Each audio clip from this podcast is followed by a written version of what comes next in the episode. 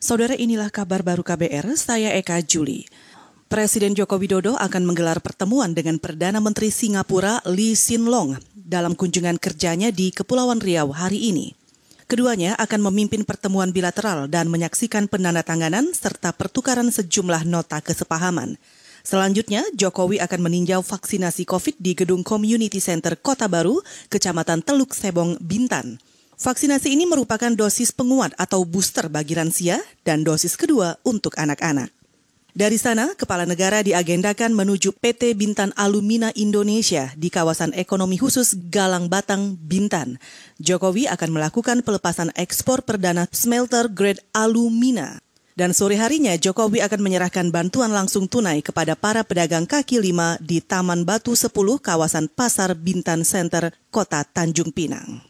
Saudara, pemerintah mengklaim sudah mengucurkan dana insentif fiskal di bidang kesehatan lebih dari 10 triliun rupiah untuk penanganan pandemi COVID-19 sepanjang tahun lalu.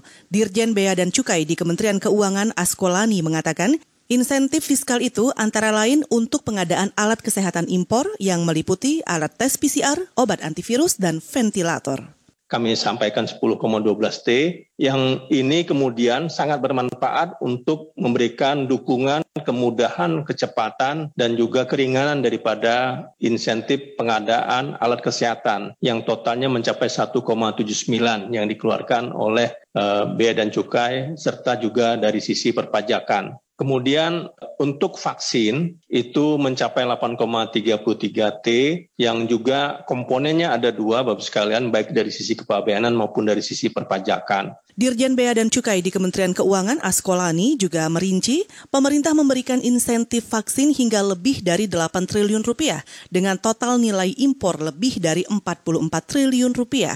Impor vaksin itu sebanyak 460-an juta dosis yang terdiri vaksin jadi dan bahan baku. Sementara itu, Kementerian Kesehatan menyebut hingga kemarin baru 59 persen atau 120-an juta orang yang sudah divaksinasi COVID-19 dosis kedua. Kita ke informasi lain. Lembaga Pemerhati Pekerja Migran Migrant Care melaporkan sedikitnya ada 40 pekerja di perkebunan kelapa sawit yang dikerangkeng di rumah bekas Bupati Langkat, Sumatera Utara, terbit rencana perangin-angin.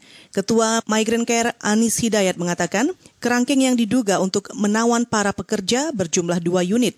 Satu di halaman belakang rumah terbit yang digunakan sebagai tempat tinggal para pekerja, satu lagi berupa kerangkeng yang ada di dalam rumah terbit Anis Hidayah menyebut sudah melaporkan temuan itu ke Komnas HAM karena diduga kuat ada praktik pelanggaran hak asasi manusia dengan alasan rehabilitasi korban narkoba sama sekali tidak dibenarkan kemudian mempekerjakan uh, secara sewenang-wenang uh, korban narkoba gitu ya. Uh, kemudian juga dibuat penjara di dalam rumah bupati dipekerjakan tidak digaji kemudian ada indikasi penyiksaan ada apa pembatasan ruang gerak gitu. Bahkan uh, mereka kehilangan um, hak untuk uh, bebas bergerak gitu ya. Sehingga itu uh, mengindikasikan adanya uh, praktek uh, perbudakan gitu. Sehingga kita melaporkan melaporkan itu ke Komnas HAM. Ketua Migrant Care Anis Hidayah juga berharap Komnas HAM segera melakukan investigasi lebih lanjut, apalagi kuat diduga praktik perbudakan gaya modern itu sudah lama dilakukan oleh bekas Bupati Langkat. Sebelumnya, tim gabungan reserse Polda Sumatera Utara menyelidiki temuan penjara atau kerangkeng di rumah pribadi bekas Bupati Langkat terbit rencana perangin-angin.